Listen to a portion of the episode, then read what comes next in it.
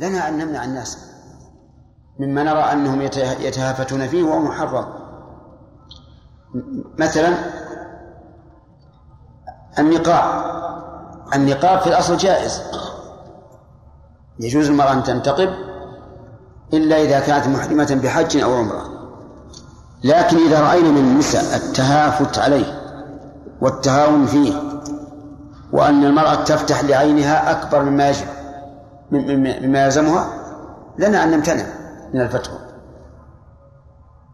من أجل أن أن نرجعهم بذلك. نعم.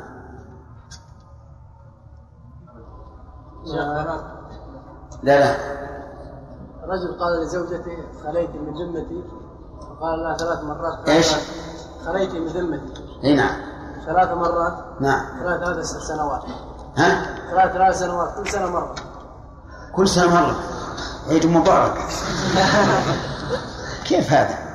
يعني مقنن لها كل متى مثلا عشر شهر؟ إذا فعلت فعل. ها؟ إذا فعلت فعل سيء. معناه يمكن بالشهر مرتين يعني طيب. ماذا يريد بهذا بهذا اللفظ؟ ماذا يريد بهذا اللفظ؟ أقول ماذا يريد بهذا اللفظ؟ أس- نسأله. إذا قال إنه يريد الطلاق وقع الطلاق. فإذا وقع أول مرة وراجع ثم وقع ثانية وراجع فالثالثة ما تحل له. نعم. يتصدق عن الميت في كل سنة بالذبح له. نعم؟ يعني أضحية. يجعلها في كل سنة لكن أضحية. لا ليس ها في في, في غير أيام الأضحى. ربما يجعلها في الشهر الذي توفي فيه. إيه. هذا أيضا غلط. هذا من البدع إذا جعله عيدا يتكرر كل سنة في هذا في هذا الوقت. يكون من البدع. ثم إن قصد التقرب إلى الله بهذا الذبح في غير وقت الأضحية صار مبتدعا من وجه آخر. وهو أنه جعل غير أيام القربان أياما للقربان. ولذلك يجب أن ننتبه لمسألة الناس وقعوا فيها الآن. وهو أنهم في رمضان يذبحون الغنم. يتصدقون بها عن عن موتاهم ويقول هذا يسمونه عشاء الوالدين. هذا يجب أن أن نشعر بهذا الأمر. اصبر. وهو أنه يخشى أن يجعلوا التقرب إلى الله بهذا الذبح. وحينئذ يكون بدعة عظيمة. أما لو قالوا إن اللحم الذي نريده لا يوجد في الأسواق. ونريد أن نذبح لأننا نختار نوع معين. أو لأن ذبحنا أهون أرخص من البيع في السوق فهذا لا بأس. لكن يجب أن ننبه الناس أن لا يشعروا بأن هذا الذبح قربة إلى الله عز وجل. نعم. يرون إيش؟ يرون إيش؟ يرون انها من الطاعات والانكار عليهم يصعب لانهم كثيرين يعني لا يا ما- ناس استفتي عالما يثقون به. فهل يجوز رده؟ رد. يعني ناخذ منه ولا رد؟ هذا حسب ال- الحال لكن بظني لو استفتي عالم يوثق به في في البلاد ما الناس يريدون الخير نعم. بارك الله فيك. ذكرت لنا شيخ ان الظاهر أن الشيخ رجع عن هذه المسائل. أي نعم. كيف نوفق بين هذا وبين قوله في آخر الكتاب تم الفراغ منه سنة 95 300 لأننا نعرف منها أن بس هو البكر الكبيرة البالغة ما تزوج إلا بإذنه لكن هنا قيدها بالصغيرة ف- فلا يكون هذا رجوع لأنه ربما يفرق هو بين الصغيرة و- والكبيرة. نعم. بالنسبة لسؤال ال- الأخ يعني هم يتصدقون في رمضان يقولون لأن وقت رمضان أفضل للأعمال الصالحة. الذبائح هذه يذبحونها صدقه ويختارون هذا الوقت لأنه أفضل. إيه لكن أنا أخشى أنهم يعتقدون أن نفس الذبح قربة وهذا حرام. لأن لأن الأضاحي من- من شرط أن تكون في في وقتها. ولهذا قال النبي عليه الصلاة والسلام لل- للرجل الذي ذبح يوم العيد لكن قبل الصلاة ماذا قال له؟ شاة شاة لحم ما هي قربة؟ فهذه المسائل يجب على طلبة العلم أن ينتبهوا لها حتى لا يحدث العامة في دين الله ما ليس منه. وما كنا نعرف هذا إلا إلا عن قرب. كانوا بالأول يذبحون آه، يعني في آه، في السوق. الجزارين يذبحون كثيرا ويشتري الناس منهم لحما. لكن لما أنعم الله على الناس صاروا يذبحون الشاة كلها وربما يذبح بعضهم البعير. والعجب من العوام العوام هوام في الحقيقة العجب أنهم إذا قدموا لأنفسهم طعاما يشتهيه الميت قبل أن يموت. يحبه. نعم. أداروا عليه أيديهم. هكذا. اللهم اجعل ثوابه لفلان. علشان يحبوا يحسبون هذا الطعام يروح بقبره. الله أكبر. نعم. وأنه لا خيار فيه وأنه وأنه لا أجل في النكاح. قوله وأنه لا خيار فيه. هذا هو المعروف عند أهل واختار شيخ الإسلام رحمه الله أنه يجوز فيه شرط الخيار. يعني أنه يجوز للمرأة أن تشترط الخيار. وهذا صحيح لكن إذا علق ذلك بسبب بأن قالت مثلا إن طاب لي المكث معك وإلا فلي الخيار. فلا يجعل لها الخيار مطلقا وذلك لأن المرأة ضعيفة. قليلة الإدراك. ربما أدنى شيء تقول اخترت الفسق كذلك أيضا قولنا لا خير فيه ليس على إطلاقه لأن المرأة إذا فات الشرط الذي اشترطته على الزوج فلها الخيار إن شاءت بقيت وأسقطت الشرط وإن شاءت فسخت. مثال ذلك لو اشترطت أن لا يتزوج عليها. ثم تزوج. فلها إيش؟ لها الخيار إن شاءت فسخت النكاح وإن شاءت بقيت مع الزوج. ومراد الشيخ رحمه الله الخيار الذي يشترط عند العقد تقول لي الخيار. نعم. وأنه لا أجل في النكاح بل أجله الموت بل أجله الموت أو الفرقة. وأن الصداق إذا جعل مؤجلا بأجل غير مسمى. يعني وأن غير وغيره يصح الأجل فيه. تستأجر البيت لمدة سنة سنتين ثلاث وما أشبه ذلك. الخيار لا يصح النكاح لا يصح. وإذا أجل صار نكاح متعة وهو حرام. نعم. وأن الصداق إذا إذا جعل مؤجلا بأجل بأجل غير مسمى صح وأجله الفرقة. وأن السيد إذا زوج أمته لم يملك كيف بأجل غير مسمى؟ كيف؟ بأجل غير مسمى يعني؟ قال زوجتك بنتي بعشرة آلاف. فقال نعم لكنها مؤجلة. قال اكتب مؤجلة. ولم يقولا إلى مدة كذا وكذا. يصح التأجيل. ويحل بالمفارقة إما بموت أو حياة.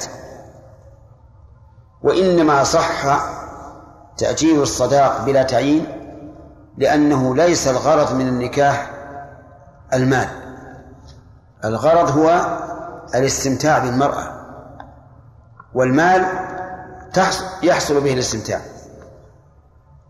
نعم.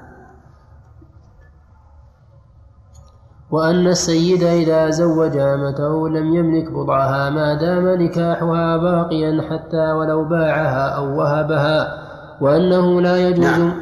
هذا صحيح. الزوج إذا إذا السيد إذا زوج أمته لا يملك بضعة. يعني لا يملك أن يجامعها ولا أن يستمتع بها.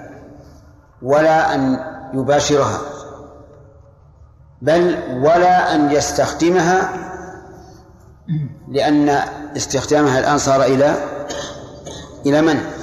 إلى زوجها إلا بشرط بأن يقول السيد للزوج بشرط أن تأتي تخدمني في وقت الحاجة أو في الليل أو في أول النهار أو في أول الليل أو في آخر النهار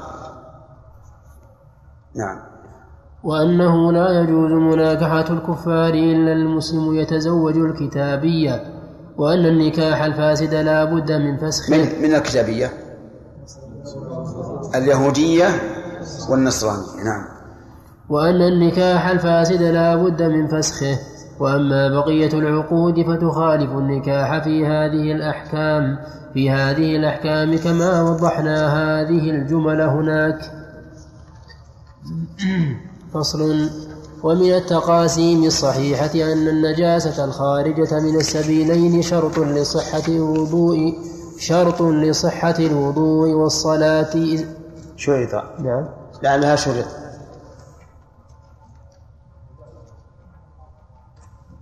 شرط. أو شرط. أن النجاسة أن النجاسة. نعم. أن النجاسة الخارجة من السبيلين شرط لصحة الوضوء والصلاة والصلاة إزالتها. والصلاة إزالتها وإزالة النجاسات الأخر وإزالة النجاسات وإزالة النجاسات الأخر شرط لصحة الصلاة لا لصحة الطهارة. يعني يقول مالك رحمه الله أن يقول إن الاستنجاء مما يخرج من القبل والدبر شرط لصحة الطهارة. فلا يصح الوضوء قبله ولا التيمم قبله.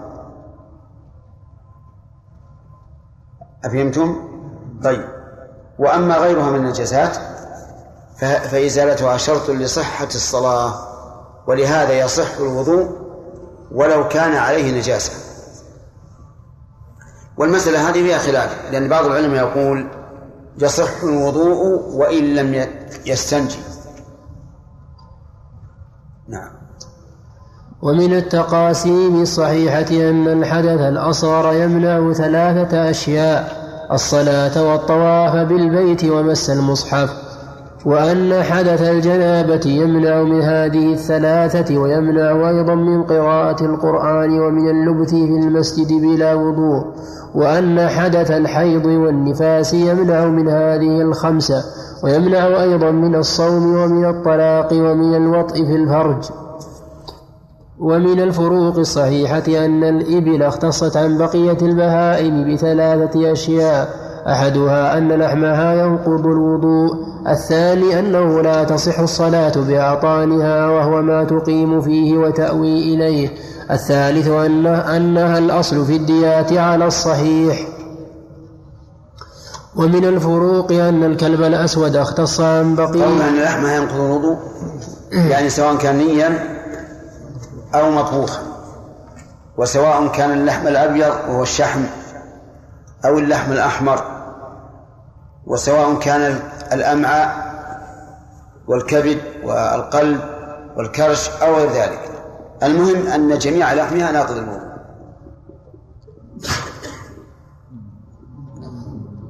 طيب قوله لا تصح الصلاة بأعطانها وهو ما تقيم فيه وتأوي إليه.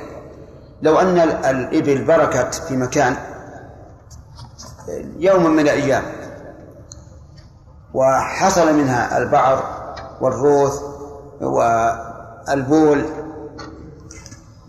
ثم ذهبت. فهل يجوز أن يصلى عليه؟ يجوز. نعم.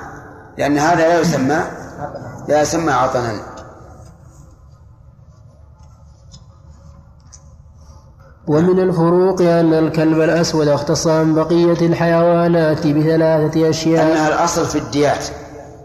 وش الأصل في الديات؟ هي وش معنى أنها الأصل؟ لأن فيها إبل وبقر وغنم ودنانير ودراهم خمسة. هل هذه أصول بمعنى أن أصول في الدية؟ بمعنى أن من لزمته الدية يجوز أن يؤدي واحدا منها؟ أو أن الأصل هو الإبل وما سواها فهو قيمة. الثاني على ما صححه المؤلف رحمه الله. والمشهور من المذهب- أنها كلها أصول وأن من تجب عليه الدية يجوز أن يؤدي مائة بعير ويجوز أن يؤدي اثنا عشر ألف درهم من فضة أو ألف مثقال ذهبا أو ألف شاة أو مئة آه نعم أو ألف شاة أو مئتي بقرة. والخيار لمن تلزمه الدية. عمل الناس اليوم على القول الصحيح الذي صححه المؤلف أن الأصل هي الإبل ولذلك تختلف. وأنا أذكر أن الدية كانت ثمانمائة ريال فقط. ثمانمائة ريال فرنسي فقط والآن وصلت إلى مائة ألف لأن الإبل زالت قيمتها. نعم. ومن الفروق أن الكلب الأسود اختص عن بقية الحيوانات بثلاثة أشياء. لا يحل اقتناؤه ولا يحل صيده ويب ويب ويبطل الصلاة إذا مر بين يدي المصلي. ومن الفروق الصحيحة أن الإبل والبقر والغنم اختصت عن غيرها من البهائم بأمور منها منها وجوب الزكاة فيها بشروطها ومنها أن الهدي والأضاحي والعقيقة لا تكون إلا بها ومنها أن الديات لا تكون إلا لا تكون إلا منها ومن الفروق الصحيحة أن الدم الخارج من فرج الأنثى. هذا الظاهر أن الديات لا تكون إلا منها. لا يعارض لا يعارض قولها إن إنها الأصل في الديات. يعني الإبل. لأن الإبل داخلة في قوله إلا منها. إذ أن الإبل جنس من الماشية. فالماشية إبل وبقر وغنم. يعني بهيمة الأنعام إبل وبقر وغنم. ولا تكون الديات إلا من الإبل. فصدق عليه قوله أن الديات لا تكون إلا منها. ولم يقل أن إن الديات تكون منها. نعم. ومن الفروق الصحيحة أن الدم الخارج من فرج الأنثى على ثلاثة أنواع دم الحيض وهو الأصل ودم النفاس وشبه الولادة وحكمه نعم، حكم وسببه. نعم ودم النفاس وسببه وسببه وسببه الولادة وحكمه حكم الحيض إلا أنه لا يحسب من الأقراء للعدة ولا يحتسب به على المولي من الأربعة الأشهر والثالث دم الاستحاضة وهو الدم الذي يعرض للأنثى بعارض من مرض ونحوه ويستمر معها أو لا ينقطع إلا انقطاعا يسيرا. وتجلس للحيض عادتها الخاصة إن كان لها عادة فإن لم يكن لها عادة وكان الدم متميزا. وكان الدم متميزا أسود أو أسود وأحمر أو غليظ ورقيق. أو منتن وغير منتن جلست للحيض الأسود أو الغليظ أو المنتن وما سواه طهر فإن لم يكن لها فإن لم يكن لها تمييز جلست غالب الحيض ستة أيام أو غالب الحيض ستة أيام أو سبعة أيام ثم اغتسلت وصلت في بقية دمها والله أعلم. وذكر من من الأطباء أنه رأى أن هناك فرقا واضحا وهو أن دم الحيض لا لا يتجمد ودم الاستحاضة يتجمد. وهذا فرق واضح جدا. آه، قد يكون أوضح من هذه الفروق التي ذكرها الفقهاء رحمهم الله.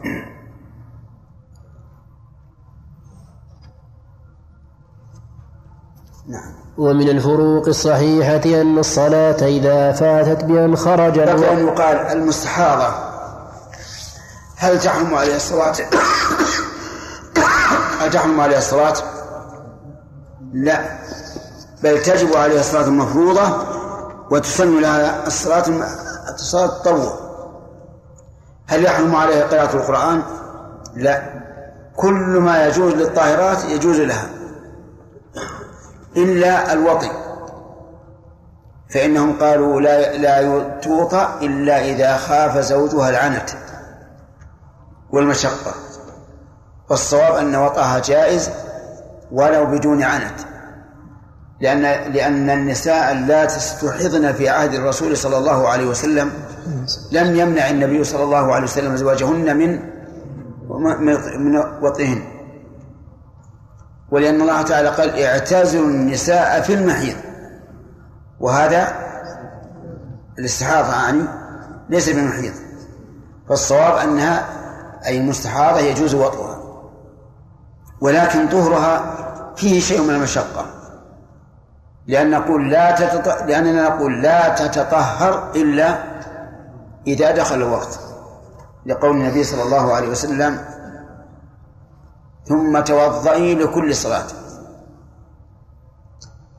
وثانيا أن أنها إذا أرادت الطهارة غسلت الفرج وتلجمت بحفاظة حتى لا يخرج منها شيء. ثم صلت. ومن أجل أنه يشق عليها أن تتوضأ لكل صلاة أباح لها النبي صلى الله عليه وسلم أن تجمع. بين الظهر والعصر وبين المغرب والعشاء. نعم. ومن الفروق الصحيحة أن الصلاة إذا فاتت بأن خرج الوقت قبل فعلها فهي على أقسام. قسم قسم يقضى بحاله في كل وقت وهو الصلوات الخمس. وقسم لا يقضى بنفسه وهو الجمعة إذا فاتت أو فات وقتها. صلى الظهر بدلا عنها. وقسم تقضى ولكن بنظير ولكن بنظير وقتها. وهي وهي العيدان إذا فات العيد قضى من القضي من الغد قبل الزوال. وأما النوافل فما كان له سبب عارض. الصلاة إذا فاتت يعني خرج الوقت قبل فعلها فهي على أقسام الأول يقضى بحاله في كل وقت وهو الصلوات الخمس. ويخطئ من يقول إنك تقضي كل صلاة مع نظيرها كما يفعل بعض العوام. والدليل على خطأ هذا قول النبي صلى الله عليه وسلم من نام عن صلاة أو نسيها فليصلها إذا ذكرها. يعني أو استيقظ. وهذا هو الذي وقع فعلا من الرسول صلى الله عليه وسلم فإنهم ناموا في أحد أسفارهم ناموا عن صلاة الفجر ولم يستيقظوا إلا بعد طلوع الشمس فأمرهم النبي صلى الله عليه وسلم أن يرتحلوا عن المكان لأنه حضرهم حضرهم الشيطان فيه وأنامهم ولم يستيقظوا. وصلى.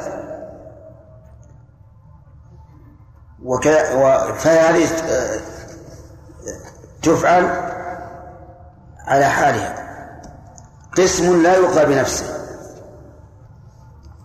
ولكن يقضى ببدله وهو الجمعة إذا فاتت أو فات وقتها صلى الظهر بدلا عنها وقسم تقضى ولكن بنظير وقتها وهي العيد. إذا لم يعلموا بالعيد إلا بعد الزوال أي زوال الشمس فإنهم يخرجون إلى المصلى من الغد ويصلون في الصباح. كما ذكر المؤلف رحمه الله. وقسم لا يقضى بنفسه ولا ببدله وهي صلاة العيد. إذا فاتت الواحد فإنه إذا جاء والناس قد صلوا لا يصلي العيد. لأنه لم يرد عن النبي صلى الله عليه وسلم ذلك ولأنها صلاة شرعت على وجه معين وهو الاجتماع لها. فإذا فاتت على هذا الوجه لم تقضى. والعجب أن بعض العلماء رحمهم الله قال إنه إنه إنها تقضى أربعا كالظهر. قياسا على إيش؟ على الجمعة. وهذا القياس بعيد جدا من الصواب. بعضهم يقول تقضى على صفتها وهذا أهون. والصحيح أنها لا تقضى كما اختاره شيخ الإسلام رحمه الله. فإن قال قائل لماذا لا تقيسونها على الجمعة؟ تقضى إذا فاتت قلنا لأن الجمعة إذا فاتت لا تقضى. من قال من قال إنها تقضى؟ هل الجمعة إذا فاتت تقضى؟ لا. إذا فاتت فاتت. لكن الآن الإنسان مطالب بصلاة الظهر. لأن الوقت باقي. فيقال صل الظهر. نعم. وأما النوافل فما كان له سبب عارض إذا فات لم يقض لفوات سببه كالكسوف والاستسقاء وتحية المسجد وسنة الوضوء ونحوها. وتحيته المستحبة عندنا. نعم. نقف على هذا. إن شاء الدرس القادم نعم يا صالح. نعم. قلنا يا شيخ ان المال غير مقصود في النكاح. ارفع صوتك بارك الله فيك. قلنا أن أن المال غير مقصود في النكاح. إيش؟ المال غير مقصود في النكاح. نعم نعم. فهل هذا يجوز الإنسان أن يزوج المراه آه، بلا مهر المثل. نعم. إذا يجوز أن يزوجها بلا مهر المثل. يجوز إيش؟ أن يزوجها بلا مهر المثل. بلا مهر بلا مهر المثل. من هو؟ الولي. لا الأب هو المسألة في- الأب ولا غير, الأب ما يجوز زوجة بدون مهر المسألة. لكن نحن نقول الأب كل هذه اللي قال الفقهاء رحمهم الله كانوا متمسكين بحديث أنت ومالك لأبيك. فيقال إذا ملكت المرأة الصداق لا بأس يأخذ منه ما شاء لكن قبل أن تملكه هو ملكه. ملكها لا هو ما يأخذ منها شيء لكن يزوجها نعم. بلا مهر نعم. يزوجها بلا مهر إذا ما يأخذ منها شيء. هذه نقصها. نقصها من المهر الذي هو لها. ليس له حق بهذا. نعم. قلنا أن الكلب الكلب الأسود يختص عن غير غير الحيوانات يعني عن الحيوانات. الأخرى بثلاثة أشياء. ممكن إضافة آه، أن الكلب يختص بغسل نجاسة ثلاث سبع مرات والنجاسة هذا عموم الكلاب الشيخ رحمه الله أراد الكلب الأسود عن الأحمر والأبيض نعم متى؟ النفساء إيه كيف عدتها؟ كيف؟ كيف تعتد؟ تعتد بثلاث حيض؟ ها؟ إيش تنتظر وإذا طالت يا شيخ قد تضغطون أحسن شوي شيء إذا طال الصلاة الخيار في المراجعة. لكن قد تقول نعم هو من هذه الناحية من مصلحة الزوج لكن النفقة يجب أن ينفق عليها. كل هذه المدة عرفت؟ أعانه الله. نعم ولو ما الذكر سبيل المثال لو أجبر أبوه الذكر ثم قرع أو اهلك نفسه. ابوها يلزم قال إيش؟ ما فهمت الذكر سبيل هذا. الذكر؟ إيه. أبوه أجبر على زواج أبوه. لا لا. أبوها هي. ما هو البكر رجل؟ امرأة. لا سجل هذا. إيه اجبر على الزواج على زواج أي نعم ثم هو أو قرر فرق أيوه هرب. اللي هو أبو البنت ولا البنت؟ ها إذا ثم هي هربت أو احرق نفسه. إذا هربت نفسها ما, ما انتهى الإشكال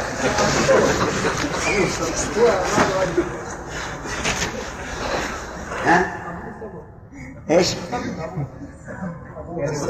أبوها السبب لكن هل قال لها أبوها أحرقي نفسك؟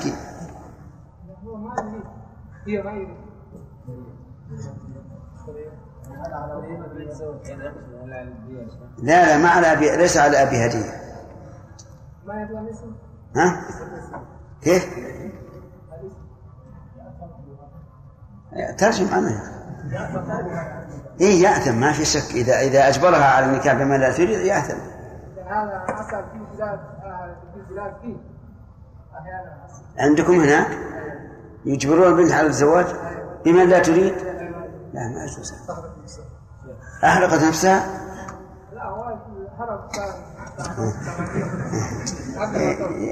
يبحثون عنها ويلقونها إن شاء الله. نعم. الراجح عندي أن أنه إذا كان هناك حاجة لا بأس. يعني بمعنى أن تقرأه للولد أو لتتعلم أو لتعلم. وهو ضعيف ما فيه يقول شيخ الإسلام ليس في ليس في منع الحائض من قراءة القرآن سنة صحيحة صريحة ها؟ لا قلت لك أن الذي أختار أنا أنه يباح للحاجة كالأوراد وتعليم المرأة أو تعليمها.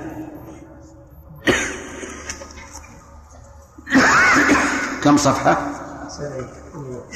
170 آخر صفحة. نعم.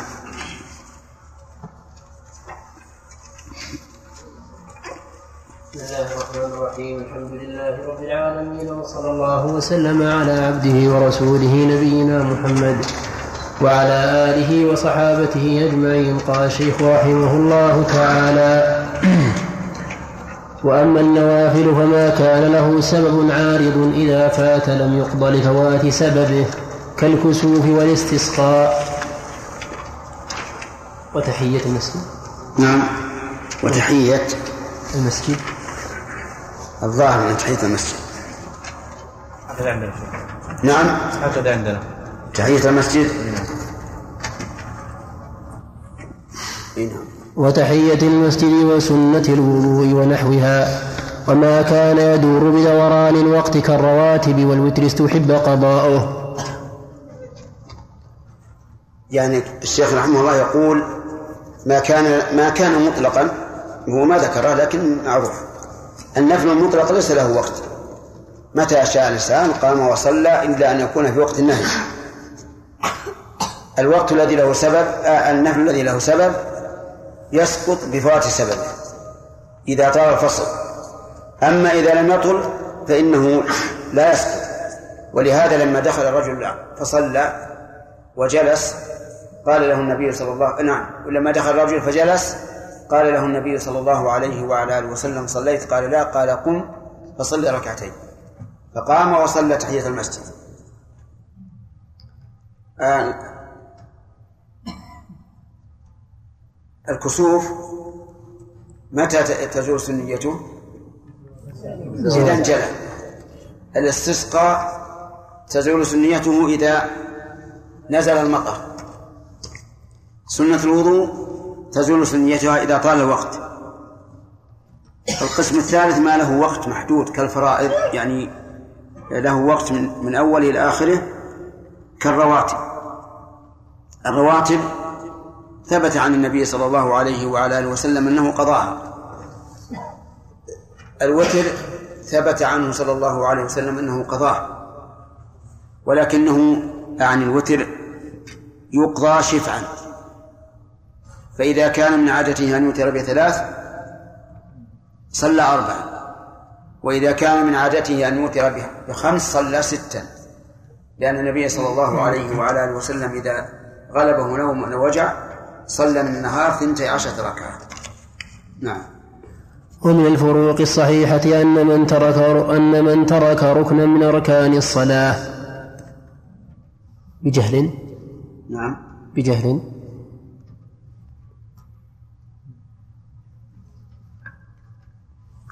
فيها عندي معه أظن معه ولا. ها؟ عندنا بجهل. بجهل ما فيها معه. نعم.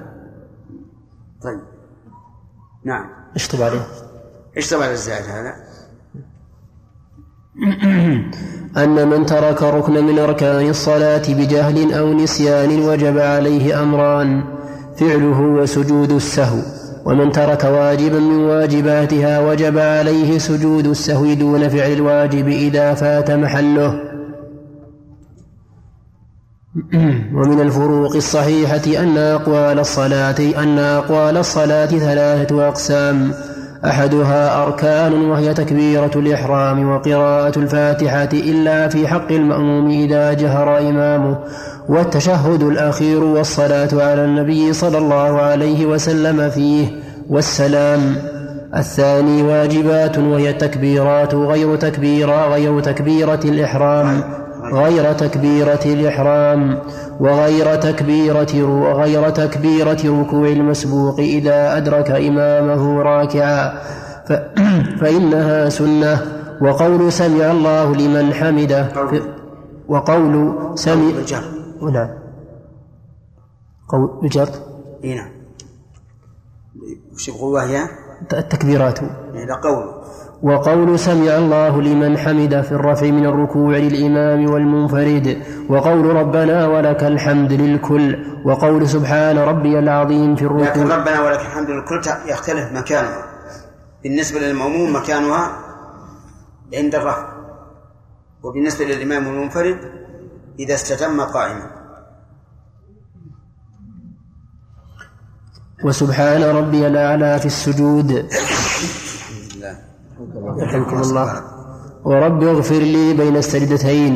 والتشهد الأول في الرباعي قول سبحان ربي العظيم. نعم. وقول سبحان ربي العظيم في الركوع. وسبحان ربي الأعلى في السجود.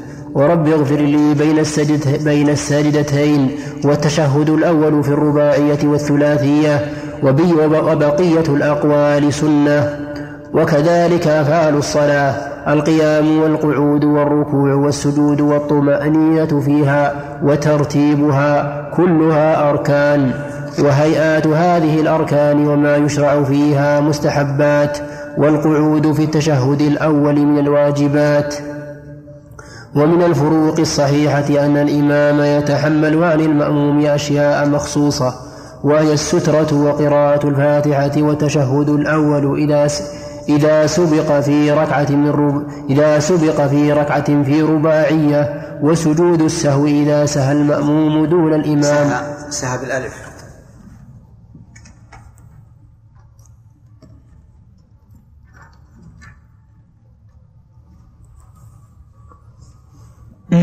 إذا سهى المأموم دون الإمام بشرط أن يدرك الصلاة كلها وسجود التلاوة إذا قرأ المأموم آية سجدة, آية سجدة لم يسجد. وقول سمع الله لمن حمده وما سوى ذلك من أقوال من أقوال الصلاة وأفعالها لا يتحمله. قول رحمه الله قراءة الفاتحة سبق أنه يرى قراءة الفاتحة بالجهرية فقط. في نفس الصفحة اللي قبل هذا. وهي يعني قراءة الفاتحة فيها أقوال للعلماء وأرجح الأقوال أنها واجبة لا تسقط عن المأموم لا في السرية ولا في الجهرية.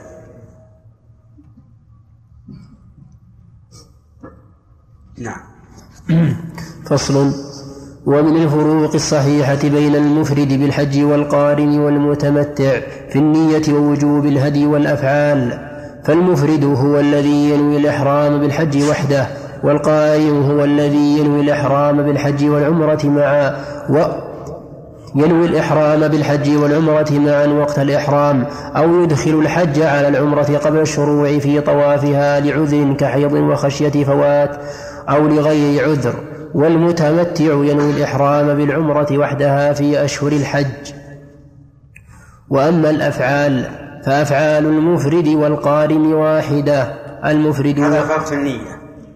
النية المتمتع ينوي العمرة في أشهر الحج ولكنه ينوي الحج من عامه لأنه إذا لم ينوي الحج من عامه لم يكن متمتعا بالعمرة إلى الحج.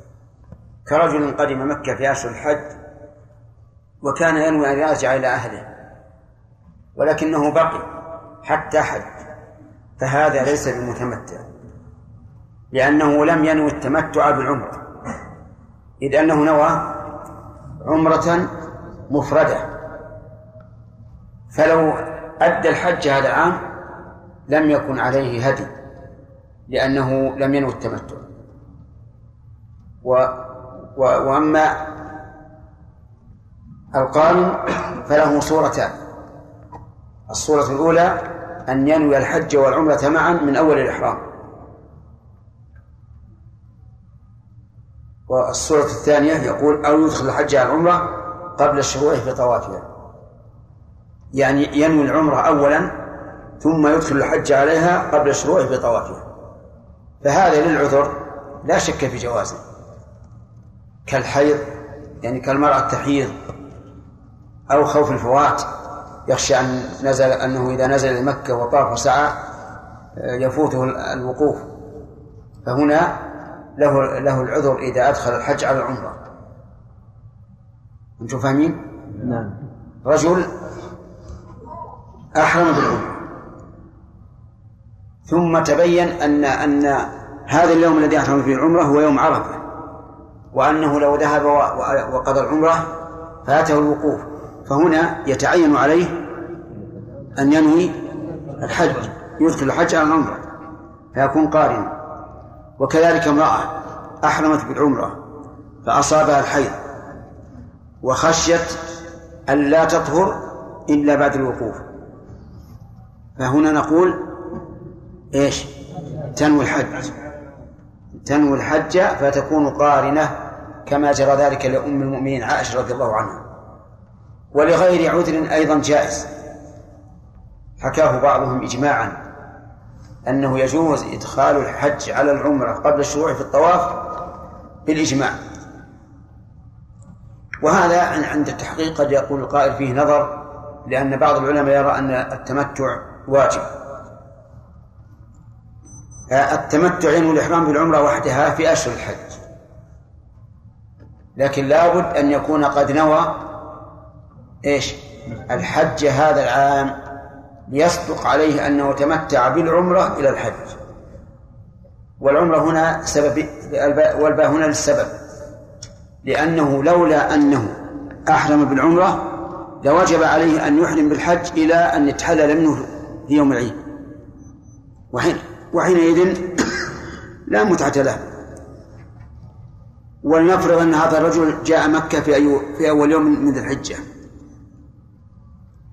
وأحرم بالحج. كم يبقى محرما؟ كم يبقى محرما؟ تسعة أيام. عشرة أيام. وقد يتضايق أن يبقى محرما كل هذه المدة نقول هنا طريق. تمتع بالعمرة. بمعنى أن تنوي العمرة فتطوف وتسعى وتقصر وتحل. وهذا يمكن أن يخلص في يوم واحد. هذا معنى فمن تمتع بالعمرة إلى الحج. فيكون هنا التمتع هنا التمتع بما أحل الله له بسبب التحلل من العمرة. ولذلك نازع بعض العلماء في وجوب الهدي على القارن وقال إن القارن ليس بمتمتع القارن سيبقى محرما إلى إلى يوم العيد. فأين التمتع بالعمرة؟ ما في التمتع. وبالعمرة إلى تدل على أن هناك غاية وهناك شيء ينتهي بغاية. لكن جمهور العلماء على أن القارن يلزمه الهدي وقالوا إن التمتع هنا تمتع بأحد بترك أحد السفرين. لأنه لولا ذلك لولا أن أنه قرن للازم أن يحج بسفر ويعتمر بسفر لكن لا ولا شك أن قول الجمهور أحوط. وإلا فالقلب لا يميل إليه. لكن ما دام هذا قول الجمهور فإنه لا ينبغي أن يتعداه الإنسان. فيقال القارن عليه الهدي كالمتمتع مع أن ظاهر الآية الكريمة أن التمتع هو أن يتحلل بين الحج. والعمرة. طيب. لو أنه نوى التمتع وأحرم بالعمرة وحل منها ثم عدل عن الحج يلزمه هدي أو نصف هدي؟ أو لازمه شيء؟ لا يلزم شيء. لازمه شيء. ولا يلزمه أن يحج. ظن بعض الناس أنه إذا أحرم بالعمرة ناوي التمتع ثم بدا له وترك الحج أن ذلك غير جائز ظنا منه أن نيته كنطقه وهذا غير صحيح. لو أحرم بالحج لزمه أن يتمه لكن هو إلى الآن لم لم يحرم بالحج. نعم. وأيهما أفضل؟ التمتع إلا إذا ساق الهدي فالقران أفضل لأن النبي صلى الله عليه وعلى آله وسلم ساق الهدي فصار قارنا ولأنه لا يمكن أن يتحلل حتى يبلغ الهدي محلة. فلا طريق له الآن إلا القران فالتمتع أفضل إلا ما سق الهدي. ويليه بعد إذا لم يسق الهدي يليه؟ القرآن. لأنه يحصل على نسكين ثم الإفراد. ومن زعم أن الإفراد أفضل من التمتع والقرآن أو أن الإفراد أفضل من القرآن فلا وجه لما اختاره. نعم. وأما الأفعال فأفعال المفرد والقارن واحدة. المفرد واضح لأنه محرم بالحج وحده. وأما القارن فإن أفعال العمرة تدخل في أفعال الحج وتكون الأفعال وتكون الأفعال كأفعال المفرد. وأما المتمتع فيأتي صحيح. القارن عمله كعمل المفرد سواء لأن العمرة دخلت في الحج. قال النبي صلى الله عليه وعلى آله وسلم دخلت العمرة في الحج إلى يوم القيامة. ويشبه هذا الرجل يكون عليه الجنابة فيغتسل فيكفيه عن الوضوء حتى وإن لم ينوي وإن وأن يغتسل عن عن الجنابة فالجنابة ترتفع لدخول الأصغر إيش؟ في الأكبر. وهل يدخل الأكبر في الأصغر؟ لا. نعم.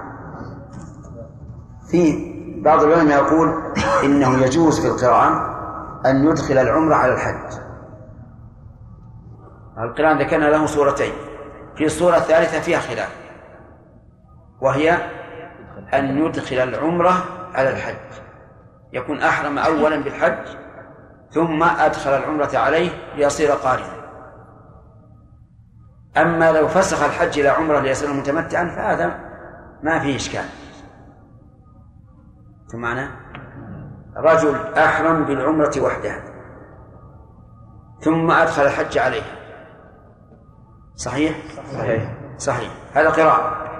رجل أحرم بالحج وحده ثم أدخل العمرة عليه. محل خلاف.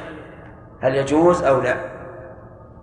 فالذين يقولون لا يجوز يقولون إحرام بإدخال العمرة هذا لاغي ولا يثبت له أحكام القارئ. طيب فسخ الحج إلى العمرة ليصير متمتعا. جائز بل مستحب بل بعض العلماء قال إنه واجب. نعم. وأما المتمتع فيأتي بعمرة تامة مستقلة وبحج مستقل. وأما الهدي فالمتمتع والقارن عليهم عليهم عليهما الهدي إن وجدا فإن لم يجدا صاما عشرة أيام صاما عشرة أيام. صاما صاما عشرة أيام ثلاثة في الحج وسبعة إذا رجعا إلى أهلهما. والهدي هدي شكر لله على حصول نسكين تامين في سفر واحد. وهذا من الفروق بينهما وبين المفرد بالحج فإن المفرد فيه لم يحصل له إلا الحج وحده فإن فإن فإن فإن فإن اعتمر بعده من مكة كانت عمرة مكية لا عمرة أفقية وبينها وبين الأفقية فرق عظيم في فضل الأفقية وشرفها. بل بعض العلماء يقول هذه هذه العمرة بدعة. العمرة بعد الحج بدعة. لأنه لم يرد عن النبي صلى الله عليه وعلى آله وسلم ولا عن أصحابه أنهم اعتمروا بعد الحج. إلا في قضية معينة. يعلم من الرسول عليه الصلاة والسلام أنه ما أرادها. وهي أن عائشة رضي الله عنها أحرمت بالعمرة حين جاءت من المدينة مع أخواتها زوجات النبي صلى الله عليه وسلم. فأصابها الحيض في أثناء الطريق بسرف ودخل عليها النبي عليه الصلاة والسلام وجدها تبكي.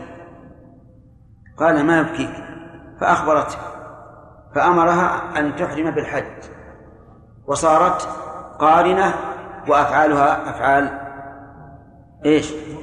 المفرد. لما طهرت وانقضى الحج ألحت عن الرسول على الرسول عليه الصلاة والسلام. وقالت ما يمكن. الناس يذهبون بحج وعمرة وأنا أذهب بحج. وهي رضي الله عنها ذهبت بإيش؟ بحج وعمرة لكن غير مستقلتين.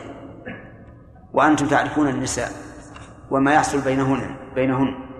زوجات الرسول عليه الصلاة والسلام ورضي الله عنهن أتينا بعمرة مستقلة وحج مستقل.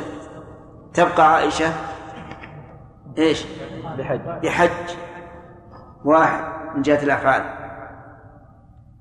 وكما قلت لكم أن النساء قد يصيبهن الغيرة ألحت على الرسول. لما رأى ألحت أمرها أن تخرج إلى التنعيم وتحرم بعمرة إذا نظرنا إلى القضية وما واكبها من القرائن عرفنا أن الرسول عليه الصلاة والسلام كان لا يرغب هذا. لكنه آه، يعني رخص لها تطيبا لقلبها حينئذ نقول من شابه فعسى أن نأذن له أن يأتي بعمرة بعد الحج. ومن لم يشابهها فإن العمرة بعد الحج غير مشروعة والدليل على هذا أن عبد الرحمن بن أبي بكر خرج مع أخته. ويسهل عليه أن يسهل عليه أن يحرم. يسهل عليه أن يحرم. والصحابة من أحرص الناس على الخير. فمع وجود الداعي وانتفاء المانع وعدم الفعل يدل على أنه ليس بمشروع. ولو كان مشروعا لفعله عبد الرحمن. أو لأرشد إليه النبي عليه الصلاة والسلام وقال لعبد الرحمن ائت بعمرة هذه فرصة. ولكن كما تعلمون الناس الآن مشكل أمرهم مشكل العوام هوام يأكلون قبل أن تأكلهم. تبين لهم وتقول هذا غير مشروع. قل لا بعد العمرة فضيلة. أبعتمر لأبي.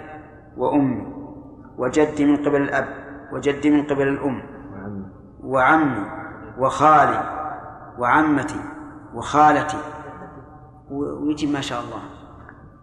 ويقول تمنعون الخير. هذا خير. وأنا شاهدت رجلا أقصها دائما على الناس لأنها غريبة. يسعى بين الصفا والمروة ورأسه محلوق مع النصف الكذب هذا أبيض لامع. وهذا كله شعر فقلت يا هذا ما هذا ما مكروه هذا قزع قال لا. الحلق هذا لعمرة أمس والباقي لعمرة اليوم. شيء عجيب. يعني على قياس فعله لو كان يريد أن يعتمر أربع مرات لا لقسم الرأس أربع أربعة أقسام. ووجدنا واحدا قريبا منه بعد كم سنة؟ ووجدناه لكنه بعد الشكل ذاك مقصقص من الجوانب وباقي الرأس فروة الرأس ما قص منها فسألناه.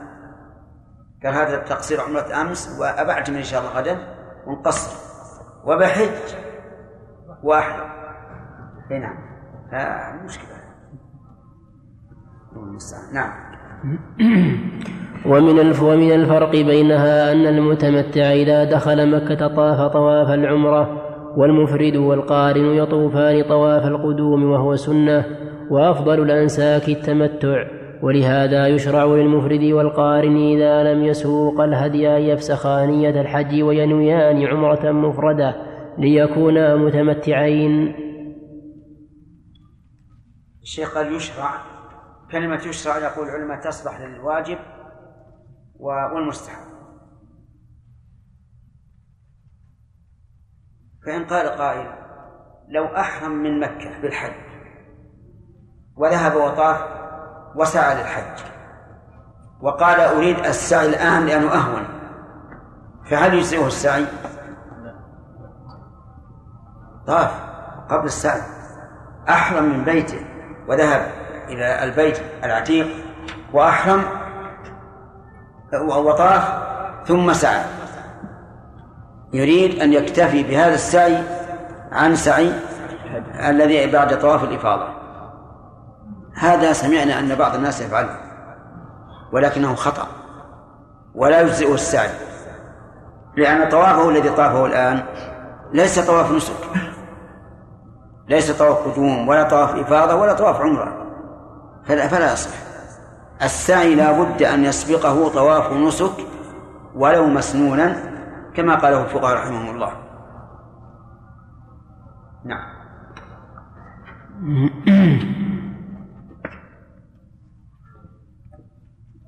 تم الكتاب والحمد لله الذي بنعمته تتم الصالحات وصلى الله وسلم على محمد وعلى آله وأصحابه والتابعين لهم بإحسان. اللهم ادخلنا برحمتك في عبادك الصالحين. قال ذلك مؤلفه الفقير إلى الله عبد الرحمن بن ناصر السعدي. غفر الله له ولوالديه ولجميع المسلمين. وقع الفراغ منه بالثاني من ربيع الآخر سنة ألف وثلاثمائة وخمسة وخمس وسبعين. رحمه الله. يعني قبل موته بسنة وشهرين تقريبا. ست وسبعين في جماد الآخرة. وقد فرغ. نعم. وقد فرغ من طبعه في شهر شوال سنة ألف وثلاثمائة وخمس وسبعين هجرية. الموافق. شهر يونيو سنة الموافق. شهر يونيو سنة ألف وتسعمائة وستة وست وخمسين ميلادية. نعم. ها؟ أي الطبع موجود. وانتهينا من الكتاب والحمد لله رب العالمين ونرجو أن نكون استفدنا. والحقيقة أننا ما أعطيناه حق. يعني مرت علينا أشياء يعني أشياء مهمة فتركناها خوفا أن لا نكمل. وأنا رأيتكم حريصين على أن نكمل. حتى تقولوا في هذه الدورة كملنا الكتاب. وإلا فالكتاب لو يعتنى به ويشرح شرحا وافيا لكان فيه فائدة كبيرة لطالب العلم. وأما القواعد فكثير منها مما أدركه الشيخ رحمه الله من قواعد رجب. والقواعد رجب يمكن الإنسان يرجع إليها ليعرف ما يتفرع من هذه القواعد. الذين يأتون من بلاد بعيدة. الذين؟ يأتون من بلاد بعيدة. نعم. يخشون ألا يتأثر لهم العمرة مضرة طيب. يوقف لهم أن يعتمد على أبي مثل أمه في يوم؟ لا. أبدا ما نرى. هذا أبوه وأمه إن كانا قادرين وجب عليهما أن يحضرا بأنفسهما وإن كانا عاجزين فلا فالعلماء نصوا على أن أنه لازم يحرم من الميقات.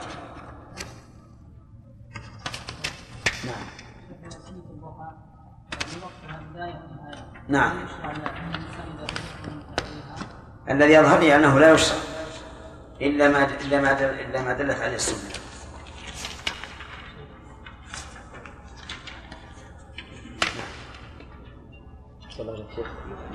لو أتى إنسان وأخذ عمرة ثم أراد أن يأخذ عمرة أخرى ولكن إيش؟ أتى إنسان أخذ عمرة طيب ثم أراد أن يأخذ عمرة أخرى نعم. ولكنه لم يرجع إلى التنعيم ولكن رجع إلى الميقات الذي أحرم منه. لا فرق لا فرق يعني لأن خروج الإنسان من مكة للعمرة غير مشروع. نعم. الراجح في الحج على على الحج الظاهر أنه أن هذا أرجح وهو مذهب الشافعي. ويدل لهذا أن النبي صلى الله عليه وسلم أحرم مفردا ثم أتاه آت وقال صل في هذا الوادي المبارك وقل عمرة في حج.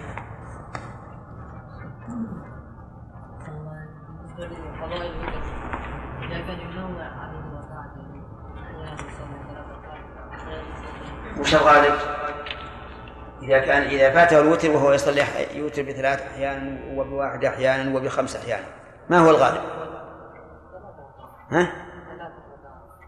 يصلي أربعة لأن لأن النبي عليه الصلاة والسلام كان يوتر بخمس وسبع. ومع ذلك يقضي ثنتي عشر. بناء على الغالب. نعم. من قدم يوم الثامن. من؟ من قدم يوم الثامن. نعم. هذا الافضل يتمتع ويفطر الأفضل أن أن إذا كان دخل وقت الحج أن يحرم إما قارنا أو مفردا. لأنه إذا تمتع سوف يمضي وقتا يكون الأفضل المشروع أن يكون في في منى وهو في مكة. نعم. قائما إذا مر عن الميقات. نعم. فإذا دخل مكة وانتهى من عمرته ثم أراد الزيارة إلى المدينة. فهل له إذا رجع يعني يعني في نيته بعض الشيء أنه يحرم كذلك بعمرة أخرى. لكن الحامل الاصلي ل- لزيارة والله الظاهر ال- الذي لم يخرج من مكة لأجل العمرة أنه لو عاد فلا بأس. وإن كان بعض العلماء كره أن يكرر العمرة في أكثر أكثر من مرة الإمام مالك رحمه الله قال لا يعتمر في السنة أكثر من مرة. لأن النبي عليه الصلاة والسلام لم يعتمر أكثر من مرة في السنة. أي أنا رأيي أن الذي يخرج خارج الميقات لا لغرض الإحرام أنه لا بأس أن يحرم نحن مثلا الذين يسكنون في هذه الديار تكرار العمره لهم ما رأيكم؟ والله أنا أرى أن أنه لا بأس به لكن بس بشرط كما أن يكون كما قال الإمام أحمد إذا حمم رأسه فليحرم. يعني يكون بين الأولى والثانية وقتا بحيث ينبت الشعر ويسود الرأس. نعم. بالنسبة للمقيم في هذه المملكة أي المناسك افضل وإلا فشيخ الإسلام رحمه الله يقول يكره الموالاة بينها يعني بين العمرتين وتكرارها باتفاق السلف. هذا ما هو هين. نعم يا أي نعم. إيش؟ المقيم في المملكة نعم. أي المناسك أفضل؟ التمتع. التمتع أفضل للمقيم وغير المقيم. نعم.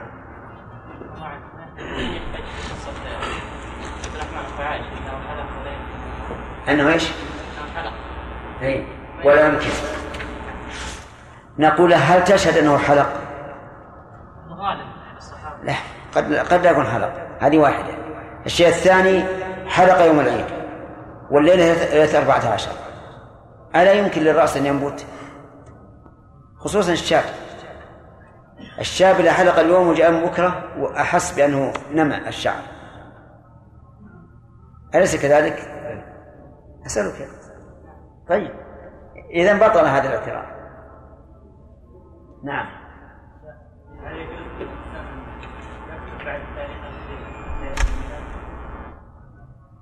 والله بناء على أن أكثر المسلمين اليوم مع الأسف لا يعرفون إلا الميلاد فلا بأس أن يكتب مثلا آه، الهجري ثم يقول الموافق. لكن العكس هو اللي فيه نظر. يكتب مثلا تاريخ الميلادي ثم يقول الموافق للت- للتاريخ العربي. كذلك أيضا من الخطأ بعض الناس الآن يقول 13 نعم في في يوم الخميس الموافق عشرين. هذا غلط. لأن كذا قلت موافق صار موافق وموافق. اثنان. لكن قل في يوم الخميس العشرين من شهر ربيع الأول. ودي موجودة حتى عند عند بعض طلبة العلم. بعض طلبة العلم يكتب في يوم الأحد الموافق عشرين من آه، مثلا ربيع الأول. والصواب يوم الأحد العشرين. نعم.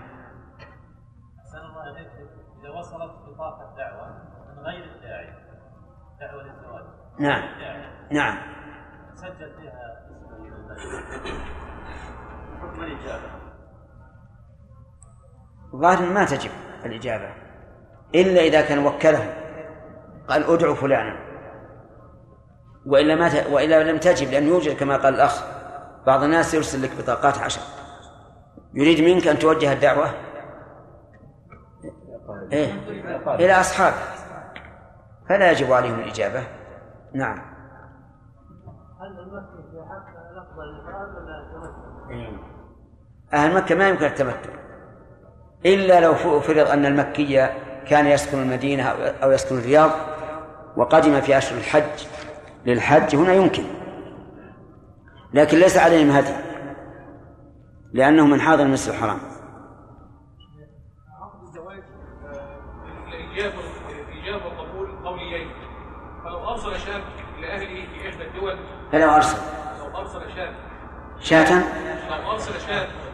شاب ولا من الشاب والشيخ كل واحد.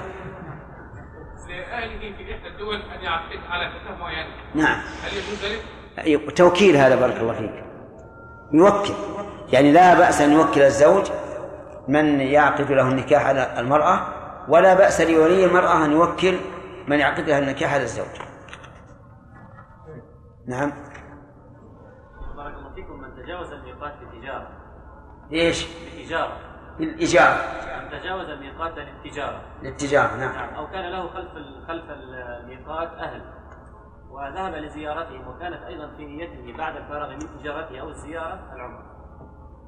أما أما أما من تجاوزه لأهله فلا حرج عليه. وإذا جاء وقت الحج أحرم من مكانه. وأما من تجاوز للتجارة ومن نيته أن يحج فنقول أحرم أحرم الآن بعمرة ثم إذا جاء الحج أحرم بحج ها؟ نعم نفس الأمر مثل ذلك. ارفع يدك اللي يجي نعم. رجل زوج ابنته لابن عمه. زوج ابنته من ابن عمه؟ ها؟ ابن أخيه. ابن أخي كيف؟ شلون ابن عم. زوج. ها. ها. يلا يا أخي. لابن أخيه بمحر قليل جدا. نعم. بمحر قليل جدا. نعم. قليل جدا ما هي جدا. نعم. بخلاف محر معتاد لأهل البلد. كيف؟ بخلاف المحر معتاد لأهل البلد.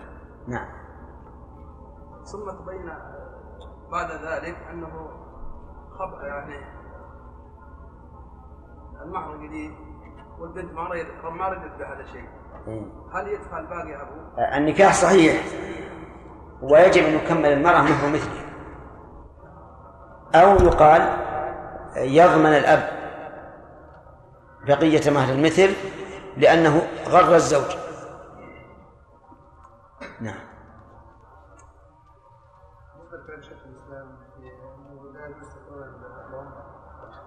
ماذا نقول في حديث تابعوا بين الحج والعمرة؟ نعم. صحيح. نقول تابعوا بين الحج والعمرة في أوقاتهم. الحج معلوم ما ما يمكن إلا في السنة مرة والعمرة يقال هدي الرسول عليه الصلاة والسلام يمشي عليه. يعني تابعوا تابعوا بينها على الوجه الوارد عن النبي صلى الله عليه وسلم. نعم. ذكرنا في الدرس الماضي أن. الدم الخارج من السمكة أن أن الدم خارج من السمكة. أن الدم الخارج من السمكة. جاز أكله من- السمكة؟ إيش؟ جاز شربه يجوز شربه نعم. نعم. لكن شيخ إذا قال قائل إن هذا يدخل في قوله جل وعلا عودا مسفوحا. نعم. كيف يجاب عن هذا؟ هذا في البريات لأنه قرأوا بالميتة ومعلوم أن ميتة ال- البحر طاهر. لا لا. واحد. ها؟ طيب. ما حكم المياه التي تخرج من كثير جدا من النساء؟ على فترات متقطعة ولا تدري هل انتظامها هل يعني تخرج دائما منها فتكون استحاضة؟ ولا تدري هل ينقطع فتنتظر الحكم؟ الظاهر هذه من جنس اللي فيها سلس البول يعني التي خروج هذا الشيء منها ما ما له وقت. لا في ابتدائه ولا في انتهائه نقول توضأ وصلي وإذا خرج ما يضر. لأنه لو قلنا أن بانتقاض وضوئها في- إذا خرج. ثم توضأت وعادت ربما يخرج ثانية. لا خلاص. إذا كان هذا هو اللي يحصل وهو واقع فتوضأ بعد دخول الوقت وتصلي ولا عليها. أقول لك يا أخي هذا غير معلوم. ما دام ما له وقت معلوم. يمكن يأتي مرتين ثلاث بالوقت الواحد. نعم. هل تتطهر من تطهرها من النجاسات عند كل وقت لا لا تتوضأ إلا بعد دخول الوقت. وإن توضأت قبل دخول الوقت و... ولم يخرج شيء صلت.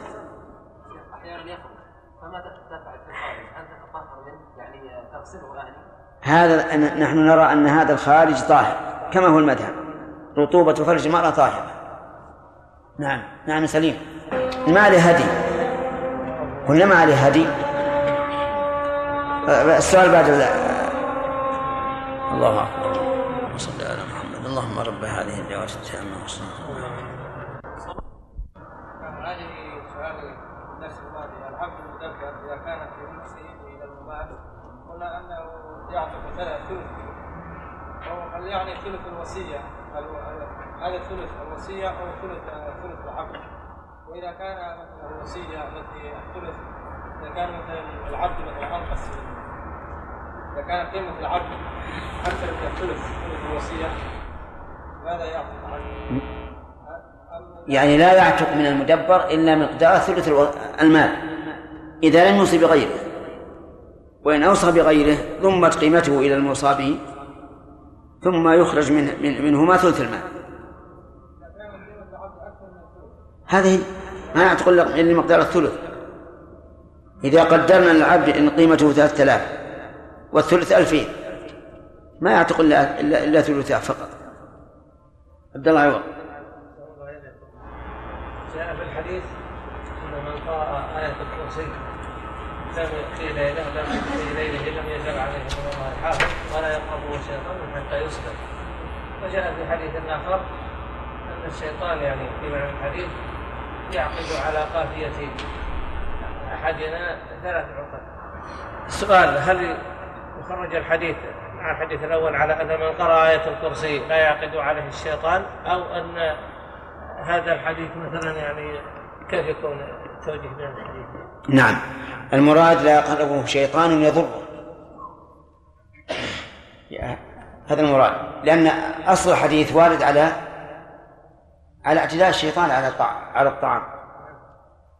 فقوله عليه الصلاة والسلام لا, لا, لا يزال عليه من الحافظ يعني يحفظه من ضرر الشيطان ولا يقربه الشيطان كذلك وإلا فقد أخبر الرسول عليه الصلاة والسلام أمر الرسول أن الإنسان إذا استيقظ فليستنثر ثلاثا فإن الشيطان يبيت على على خيشوم نعم إيش؟ إيش؟ وهي أي قاعدة هي؟ أي قاعدة هي؟ هي من عن غيره واجب بنية الرجوع رجع. نعم. ذكر المؤلف رحمه الله قال أو لم ينوي فإن نوى في هذه المسائل التبرع أو لم ينوي الرجوع لم يرجع لأنه لم يوكله ولم يأذن له. نعم. شيخ هذا التعليل لا يكون كذلك على الأولى. من نوى الرجوع؟ نعم. كيف؟ يعني الآن قال فإن نوى المسائل إما ينوي التبرع هذا إذا نوى فيما يجب فيه النية. إذا نوى فيما يجب فيه النية فإنه لا يرجع لأنه ما وكله لكن فيما لا يشترط فيه النية كقضاء الدين يرجع. ما دام نوى الرجوع يرجع. طيب شيخ إن لم ينوي الرجوع لا يرجع. إلا من الرجوع ما يرجع لأنه متبرع. وعلم قال لأنه لم يوكله ولم يأذن له. أي هذا فيما يجب فيما تجب فيه النية. يعني يرجع ما يرجع. وأنت الآن ما أديت عن أداء مجزيا. قضاء الدين الآن برئ منه ولا ما برئ؟ إذا قضى عنه الدين برئ منه. إذا أدى الزكاة عنه والزكاة تحتاج إلى نية هل هل يبرأ من عليه الزكاة؟ ما يبرأ. هذه ما انتفع به. نعم. اللي ما أخذ منكما. تفضل قلنا أن الشخص إذا فاتته صلاة العيد مع المسلمين لا يقضيها. نعم. فإذا يا شيخ صلاها على وجه الباطل بأن أحدث في الصلاة فهل له إعادتها؟ مم. الله له إعادتها. لأن هذا شرع فيها وعجز عنها لعذر شرعي. فالظاهر انه أنه يقال له صلها. نفس الكيفية.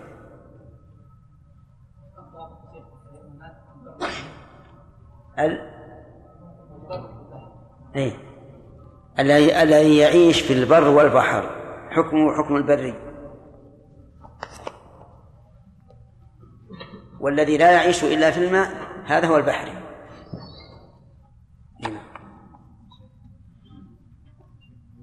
بعض النساء تستعملن وسائل تغير من عادة الدورة إما بنقص أو زي أو زيادة على ما هو الغالب.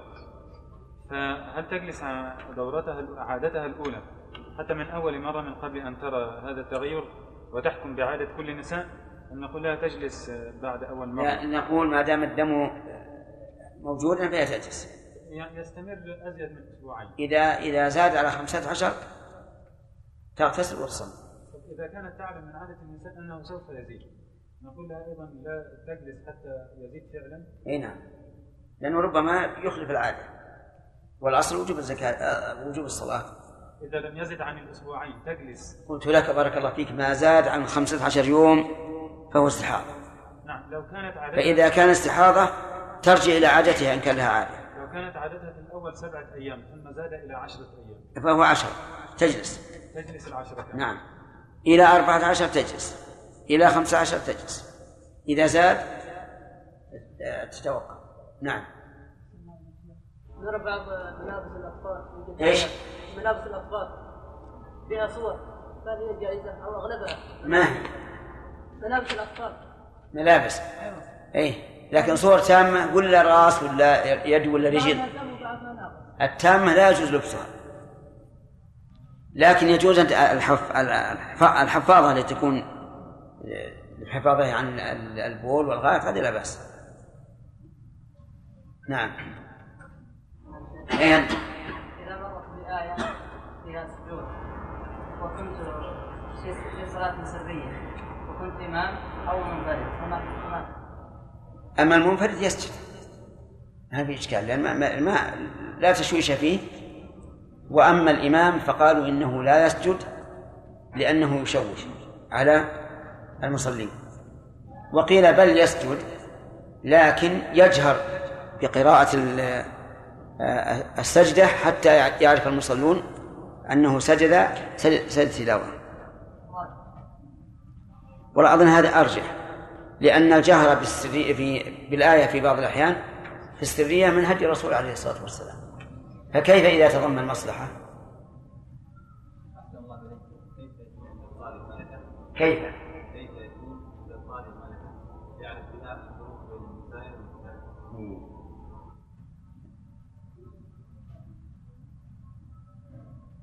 الله سبحانه وتعالى هو الذي يزيد الإنسان بسطة في العلم والجسم. هذا من فضل الله عز وجل. ولهذا لما سئل علي بن أبي طالب رضي الله عنه هل عندكم شيء عهد به إلي- إليكم رسول الله صلى الله عليه وسلم؟ قال ما عندنا شيء إلا فهما يؤتيه الله تعالى من شاء من عباده في كتاب الله. والناس يختلفون في هذا كثيرا. لكنها في ظني أنا مسألة ما هي- بصعبة.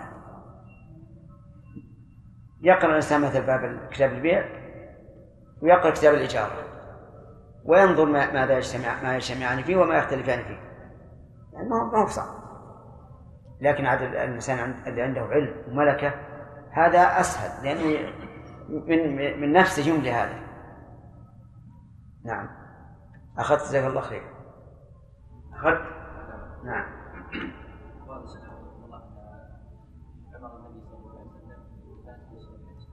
إيش؟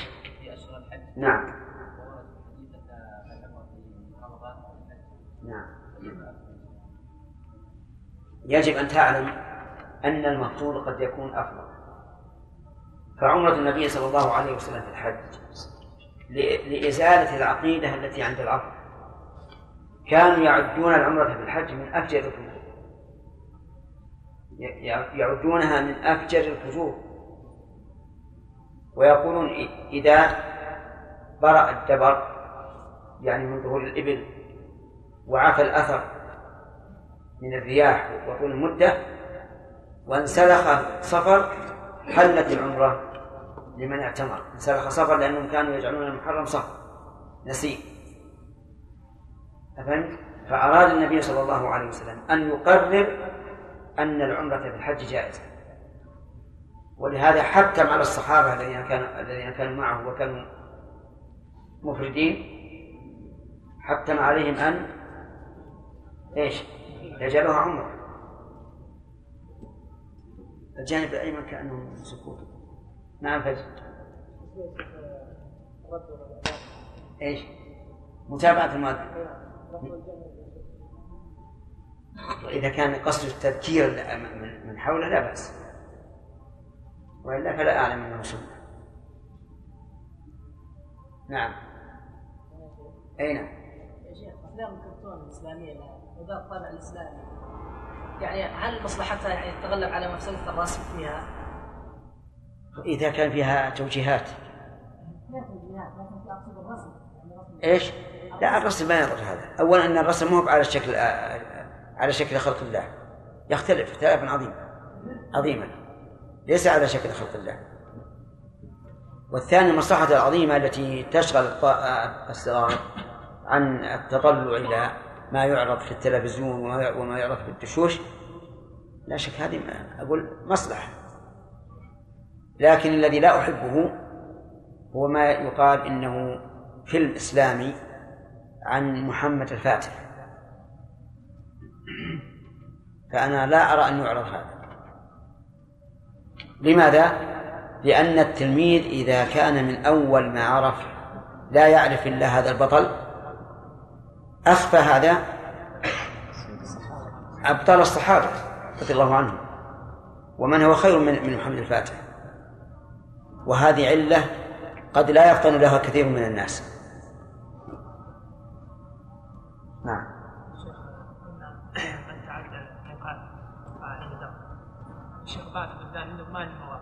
من تعدى إيش؟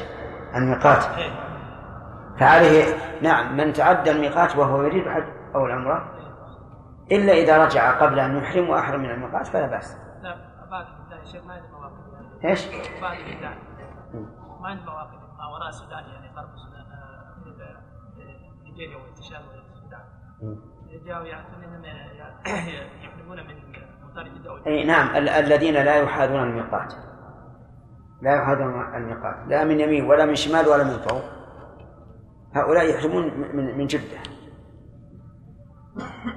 يوجد في في السودان أظن سواكن. هذه آه، إذا جاء إنسان منها لا يحاذي يلملم ولا يحاذي رابط يعني جحفة. فيحرم من جدة. والقول بأن أهل السودان يحرمون من جدة على كل حال لا ما صحيح.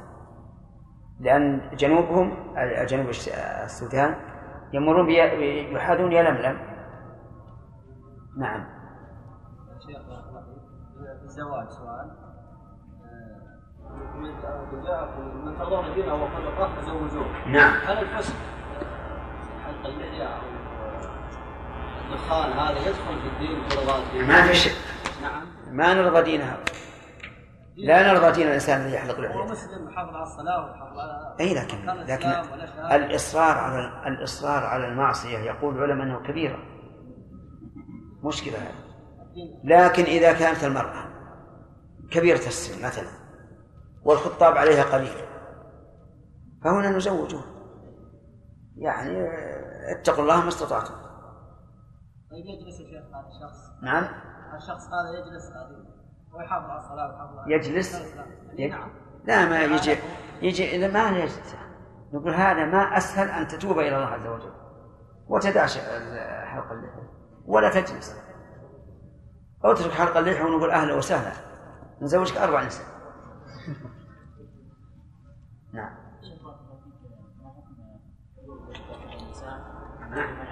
إيش؟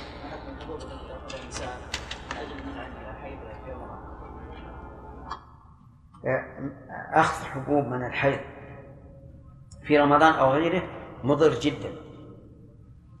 يعني سمعنا من الأطباء الثقات أنه مضر. حتى أن بعضهم كتب لي آه، سبع سبعة عشر آفة فيه. وهذا إذا ثبت يقتضي التحريم لأن كل شيء يضر البدن لا يجوز الإنسان أن يتناوله. ثم يقال كما قال الرسول عليه الصلاة والسلام لعائشة هذا شيء كتبه الله على بنات آدم. ولا شك أن حبس حبس شيء مقتضى طبيعة المرأة أن يخرج لا شك أنه ضر عليها. أخذت يا أحمد.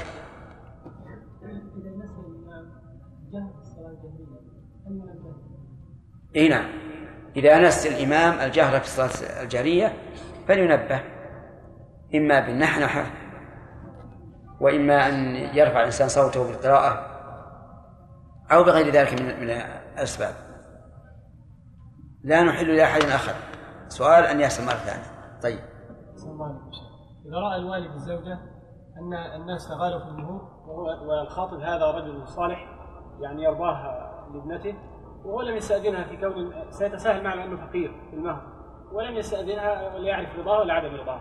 ويريد أن يكون قدوة للناس في يعني تقليل المهر هذا لا بأس. إذا كان الإنسان يريد أن يسن أن يسن سنة حسنة وأن يرد الناس إلى السنة في تخفيف المهور طيب. هذا ما قصد الإضرار لزوجته قصد عود الناس إلى آه، الطريق الصحيح. أي نعم إلا كأنك أخذت. يلا. نعم. هي يعني ديون في الذمم المهم ديون في الذمم يعني. الديون في ذمم الناس. يزكيها مع ماله. إذا جاء وقت الزكاة نظر ما عنده فزكاه. إذا أنفقه إذا أنفقه ينظر. ما ينظر إذا كان يؤديه مع ماله. ثم أخذه وأنفقه قبل تمام السنة سقط الزكاة. أي أنت؟ إيش؟ فلا فلا شيء عليه. إلا إذا ذكر عن قرب. إذا نسي سجود السهو سقط عنه إلا إذا ذكره عن قرب فإنه يسجد للسهو.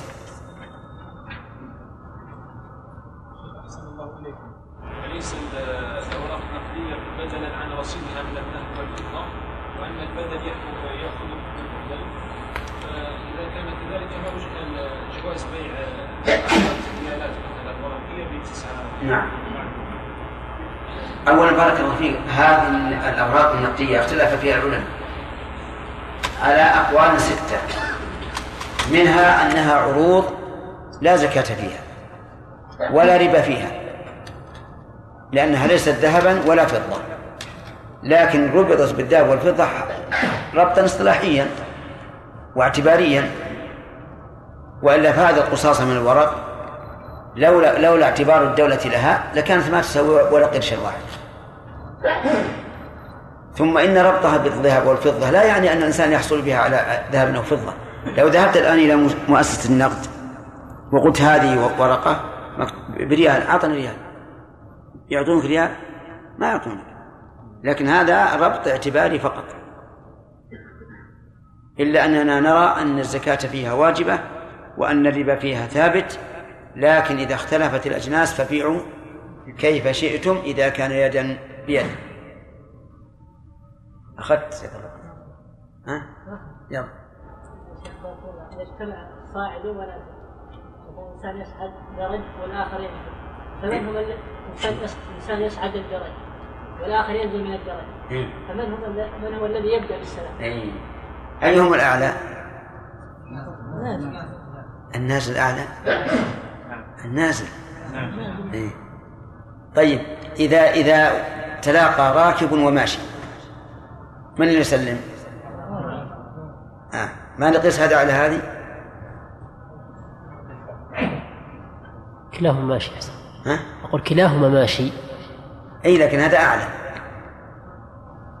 هذا أعلى حتى اللي على البعير كلاهما ماشي لكن هذا راكب وذاك على قدمه نعم. إذا سمع المصلي اسم النبي صلى الله عليه وسلم. هل يصلي عليه؟ إذا سمع المصلي. اسم إذا النبي- سمع المصلي اسم النبي صلى الله عليه وسلم. ممن سمعه لا ما له دخل فيه. آه، الذكر الذي يكون سببه ليس إماما لك؟ لا لا تلتفت إليه. تفضل. اي نعم إلا أنك كنت أخذت اولا. لا ما أخذت. تفضل. الله عنك يا شيخ من قال باستحباب التسبيح في الركوع والسجود. استدلالا بأن النبي صلى الله عليه وسلم لم يأمر به المسيء وقال إن كل فعل أو قول لم يؤمر به المسيء ليس بواجب. فما القول فما رأيك يا شيخ بالقول والقاعدة؟ أجبنا على هذا. ما أجبنا عليها؟ أجبنا عليها في درس الصباح. ما نحفظ الصباح. اي قلنا هذا غير صحيح. لأن فيها التشهد الأخير ما, ذكره الرسول عليه الصلاة والسلام. وهو ركن من اركان من أركان الصلاة.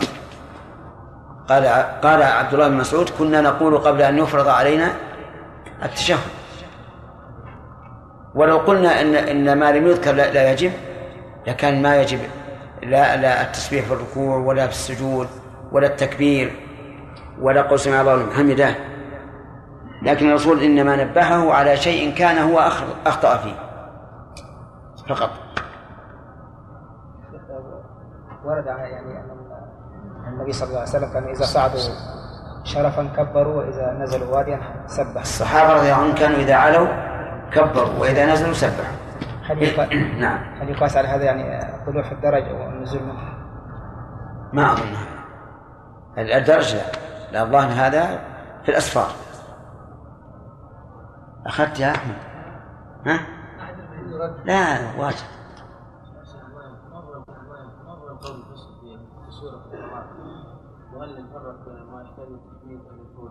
اي نحن نرى أن التصوير الفوتوغرافي الفوري هذا ما هو تصوير. ولا ينسب ولا ينسب للمصور. كما لو أنك صورت كتاب كتبته أنا بيدي ما يقال هذا كتابك أنت.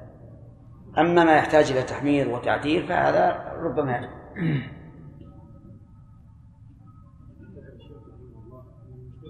لكن لاحظ أن لأي شيء يقصد هذا التصوير؟ قد يكون لأقرار سيئة. إيش؟ اصبحت الان انتشرت إيه. بين الشباب نعم. يقول الشيخ ما يجي التصوير مطلقا. حتى أحدهم في الصورة فاتنه في صابون يقول الشيخ ما من يجوزها صورة اي الصابون ما يخالف. يعني صابون على شكل امرأة؟ اغسل بيديك بها وتروح. ولهذا ذكر العلماء قالوا لو, لو صور الانسان لو صور الإنسان حلوى على صورة انسان فلا بأس لأنه بيأكله.